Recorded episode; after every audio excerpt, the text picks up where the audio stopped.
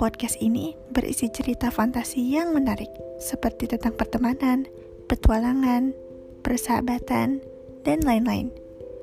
Pokoknya, podcast cerita malam akan menemani kamu setiap hari, kapanpun dan dimanapun kamu berada. Podcast ini cocok didengarkan sebelum tidur, agar kamu bisa beristirahat dengan tenang.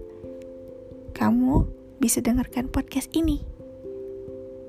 Dan podcast ini juga bisa didengarkan selain malam hari, kapanpun. Pokoknya, podcast ini akan selalu ada buat kamu. Tarik nafas, relax, dan dengarkanlah podcast ini. Beristirahatlah dengan tenang.